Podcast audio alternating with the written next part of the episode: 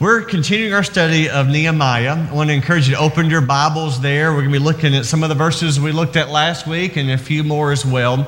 We're talking about brokenness. I was heartbroken. All of us have said that phrase before.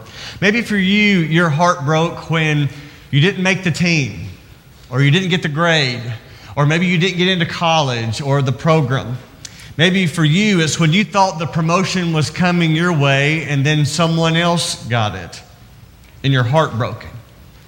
If it's been a while since you've been heartbroken, get ready, because college football is about to kick off again. And no matter who you root for, at some point, it's going to break your heart. It's kind of part of the game. We know that. But for some, that wound, that, that pain, being heartbroken, goes deeper than just not getting a promotion or losing a ball game. For you, maybe it's when somebody you trusted, maybe your best friend, betrayed that trust, and now your private pain is public knowledge, and you're heartbroken. Or maybe for you, life is good, you're doing well, and then your good health just goes away because you've got that diagnosis, that illness, or maybe you're that horrible car wreck. Everything comes to a halt, and you're heartbroken.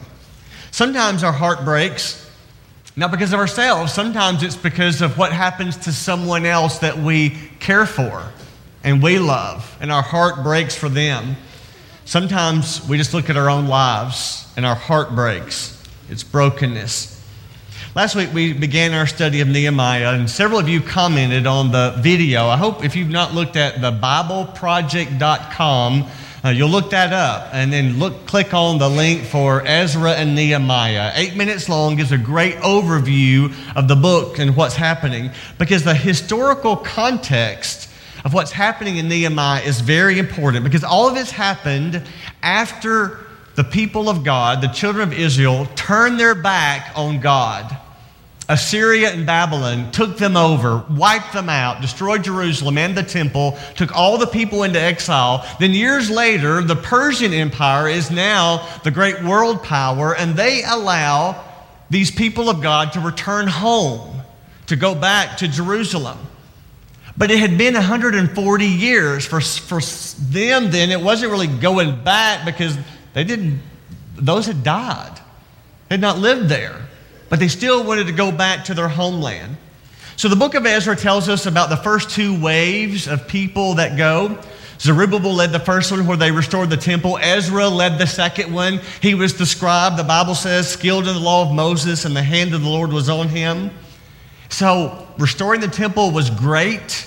Learning about God and his teachings was great. But a city without walls was just a sitting duck, and really a shame and embarrassment to everybody who lived there, because that was the normal for a city. So these people, no doubt, had heard stories about how great Jerusalem was and how magnificent the temple was, and those glory days, how God blessed them. And so they wanted to go back and restore that. That's the setting of what's happening when the book of Nehemiah was written. Nehemiah is the cupbearer to the king, not simply a human guinea pig to the king, but someone in a very important position. So much so that with these first two waves going back, he wasn't a part of that. He stayed behind. He stayed there serving the king. And then one day, all of that changed. One day changed everything. But before anything could be done to re- rebuild Jerusalem, what was needed is what we see here happening in chapters one and two. Nehemiah just comes clean with God. His heart breaks over the situation. There's this massive rebuilding of the city that needs to happen because Israel has forsaken God. But what I want us to notice here is that Nehemiah's brokenness before God is the key to rebuilding. It's almost like you've got to have your heart broken before you can be rebuilt. And Nehemiah helps us to understand that all of us are guilty. They're all guilty. And he talks openly about that. Now, the Jewish people had compromised God's teachings, God's laws, in all sorts of ways. One of which that's mentioned specifically in the book of Nehemiah is that they would marry outside their faith. Now, they should have learned from Solomon the ruin that happens from that, but they didn't. And the destruction, it was just so much going on in the wrong way. And it broke Nehemiah's heart. It was terrible news. Now, that word brokenness is usually used in a negative connotation. You don't long for that. You don't want that. But there's also a sense where it's positive, where it's good for us.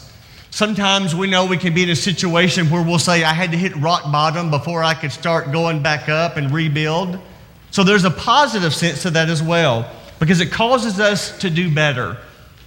One man wrote this about his basic training when he was eighteen years old and joining the Air Force. He said, quote, I can describe the military basic training experience in one sentence. It's all about breaking a person down and rebuilding him from the bottom up. And then he goes on, the breaking down process begins immediately upon arrival, and with intense discipline and training, they rebuild you into a soldier. So we learn from Nehemiah then that God uses brokenness to rebuild us. Now, God wants to do that for us today. This is kind of a spiritual truth that is timeless. He wants to renew us from the inside out. He wants to give us a new heart. If you call from the Bible Project video, it talked about the theme and, and what's going on and, and what is the book written for, because it ends in kind of a peculiar way. Both books do. It points us to the truth that Jeremiah and Ezekiel and the other prophets would write about, that God wants us to have a new heart. God wants to give us his heart. And that's what this book is leading to. That's what the message is all about. So open your Bibles to Nehemiah, follow along. We're looking at four forty-five B C. King Artaxerxes is the king, and God is going to do some amazing transformations in Nehemiah, excuse me, and the Jewish people. So if you look at your outline there, I want you to notice three different things to fill in. Nehemiah is brokenhearted first for the people.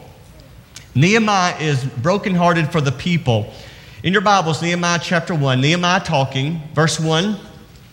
Now it happened in the month of Kislev, in the twentieth year, as I was in Susa, the citadel, that Hananiah, one of my brothers, came with certain men of Judah. And I asked them concerning the Jews who had escaped, who had survived the exile, and concerning Jerusalem. And they said to me, the remnant there in the province who had survived the exile is in great trouble and shame. The wall of Jerusalem is broken down, and its gates are destroyed by fire. So Nehemiah learns that those who went back to Jerusalem, in the words of the report, are in great trouble. That's terrible news for him. Terrible news for all the Jews, both those who had already gone and those who have not yet made that pilgrimage. Waves of people had gone back to rebuild the city, to start over, but it wasn't going well. In great trouble and shame. Another translation says great distress and reproach. These people have been displaced without homes, without protection, without dignity, and Nehemiah's heart breaks. Verse four kind of continues there, how he wept and mourned for days. We talked about that, how he prayed, continually prayed and fasting for the next two months, next four months. Nehemiah shares his heartbrokenness with God. So let me ask you a question. When was the last time your heart broke for people? When's the last time your heart broke for people? Maybe it was a child neglected by their parents. Maybe it was a woman abused by her husband. Maybe it's the poor in our own community.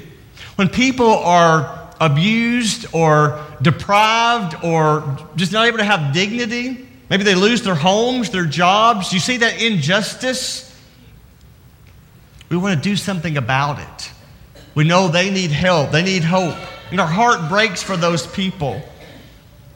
You ever have your heart break for a friend, maybe a relative, somebody close to you? They're on top of the world, and then something happens, and they just tumble, and your heart breaks for them.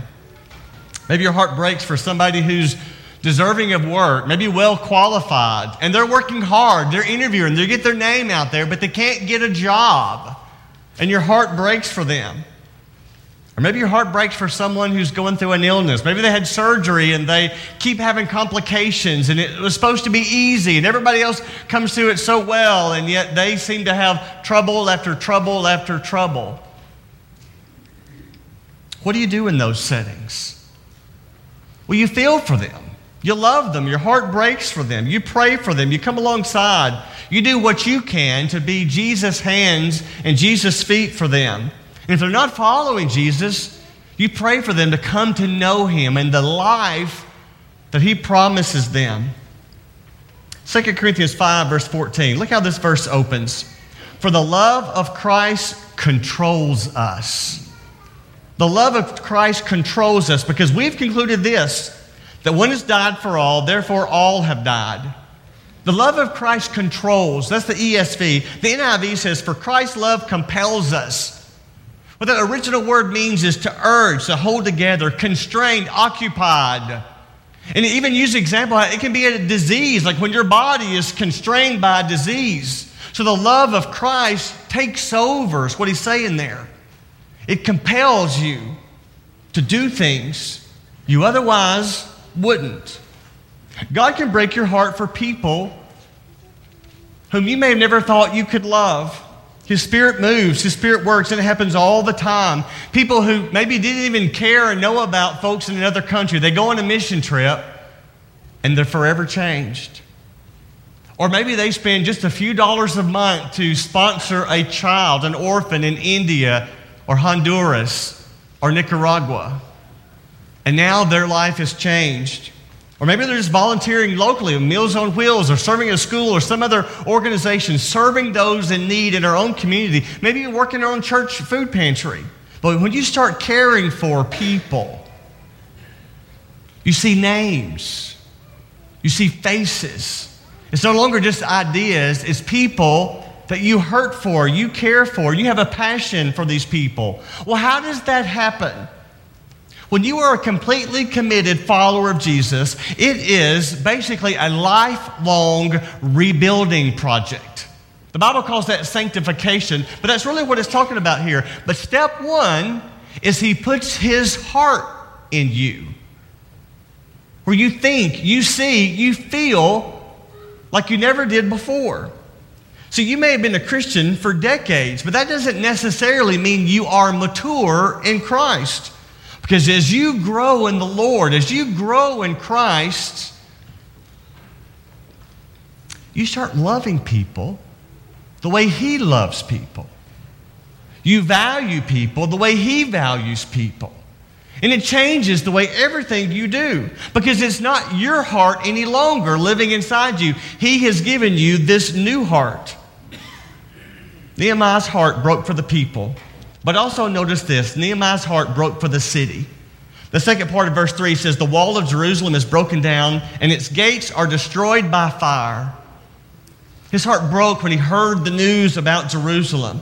Now, for you, it may have been a long time since you've had your heart break for a city.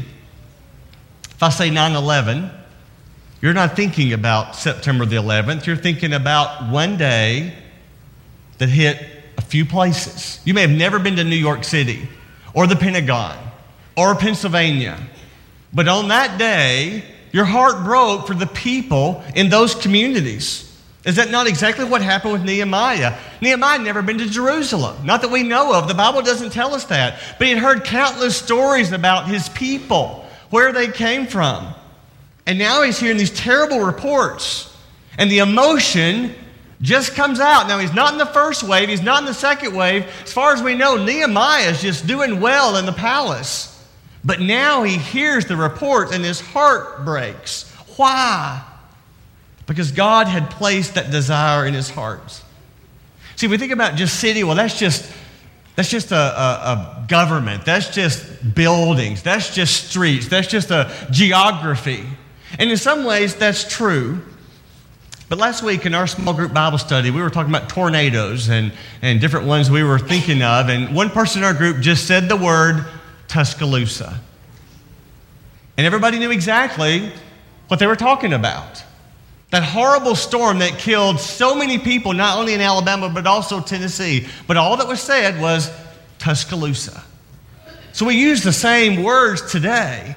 We use a city's name to talk about the people that live there. It's more than just a town.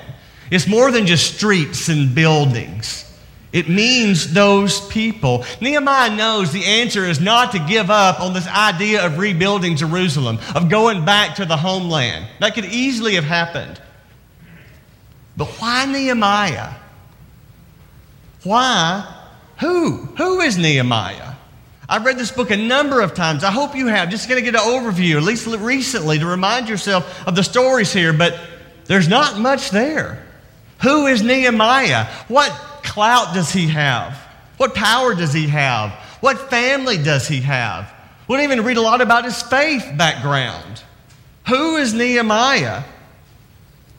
And how did he get that position? I mean, he's in exile. And he's serving in this very prominent position right next to the king. Why him? Did God orchestrate placing Nehemiah so close to the king and then give him his own heart so at the right moment, when that devastating news comes, why did his brother come nine hundred miles back? So all these questions kind of come to mind. Was God not working in every single detail? Do you think God still works that way today? Might God place you in a job, in a position, in a group, in a neighborhood, in a family, in some setting, so that you as a man or a woman after God's own heart would be the one that at the right moment would step up and say what needs to be said or do what needs to be done. Because now you've got God's heart living in you. You can be the Nehemiah. When you hear the news, it breaks your heart. You're not thinking about some that's the other side of the world, or other side of the city, or not in your neighborhood, or not in your family, or not in your house. Your heart breaks for them. And you don't dismiss it because you've never done that before. Nehemiah had never been there before. But it didn't stop him from acting. Now you're looking, yearning, compelled, controlled. That's the word in the Bible, by the Holy Spirit to do something. Nehemiah is heartbroken over the condition of the city. It's embarrassing. It's unsafe. It's very discouraging. But I want you to notice something about him. Even though he is broken, he responds with such optimism, such a positive spirit throughout the book. He's not negative, and he doesn't even sound defeated. Now, he's honest about the trouble they're in, the difficulties there. But through it all, what you read is a level of hope. Look in chapter two.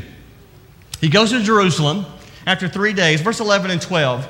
So I went to Jerusalem and there for three days.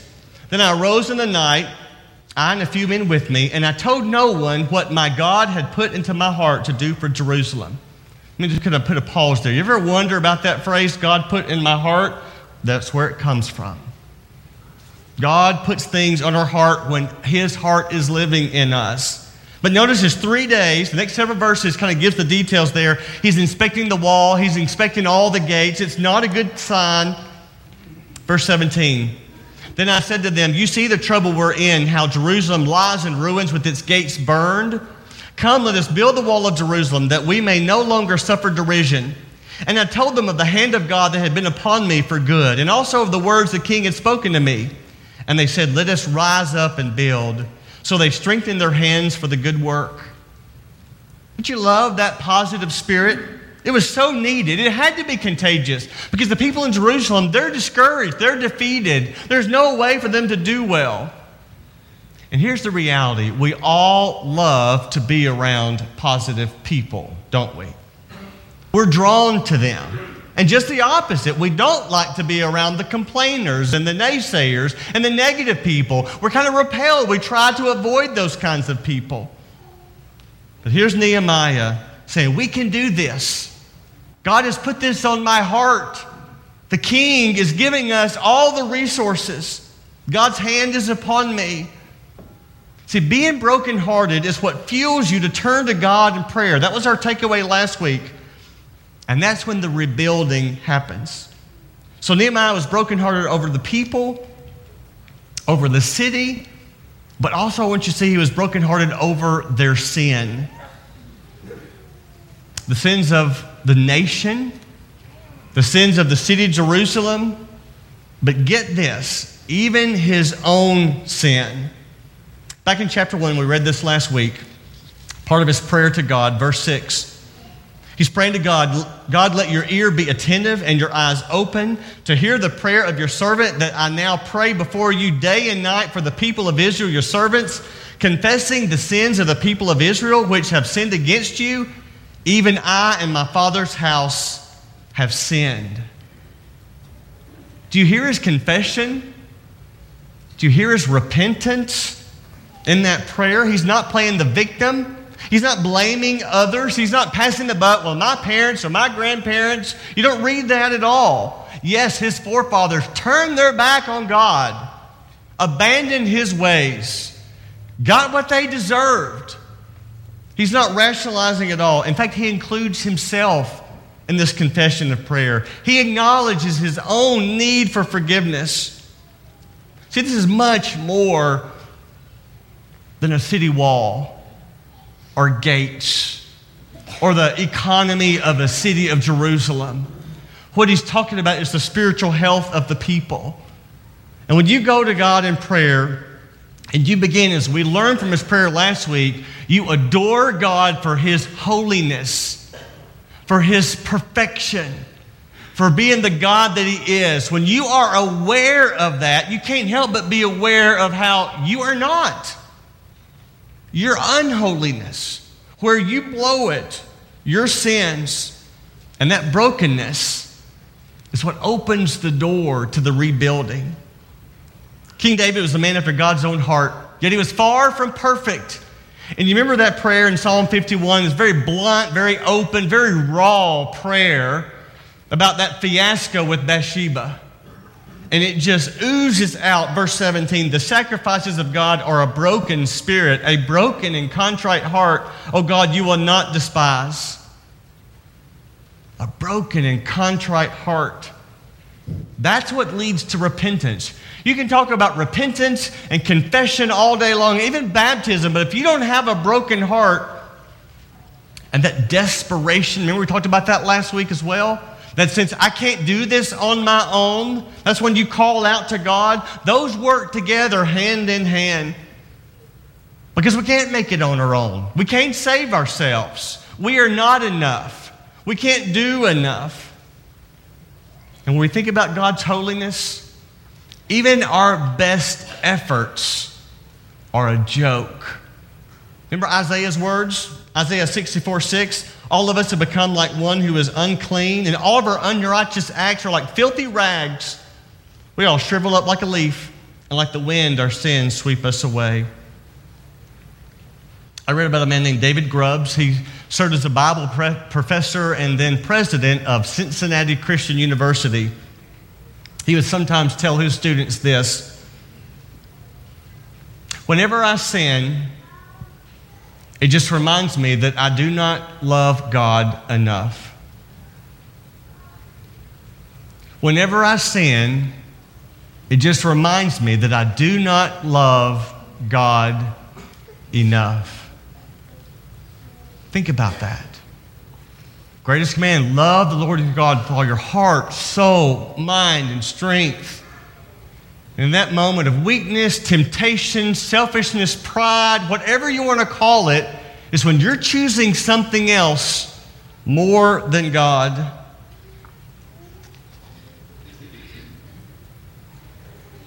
Brokenness.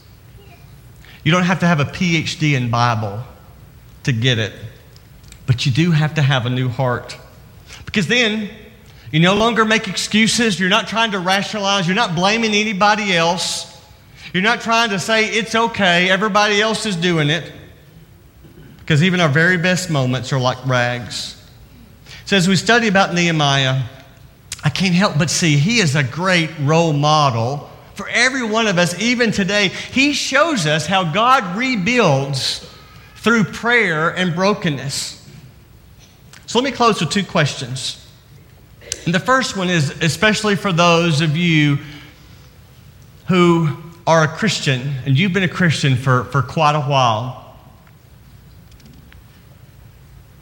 when was the last time your heart broke over your own sin? When was the last time you were brokenhearted over your own sin? Heartfelt pain and remorse. Maybe even brought tears to your eyes, or at least turn your stomach, when you realize you don't deserve heaven. You deserve hell. You deserve for God to turn his back on you, to leave you in exile.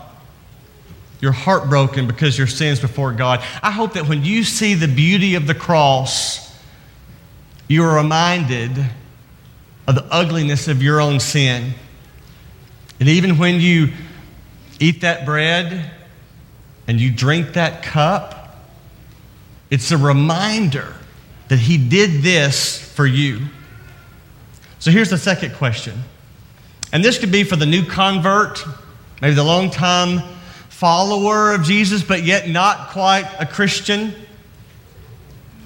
Do you believe that Jesus can forgive all of your sins?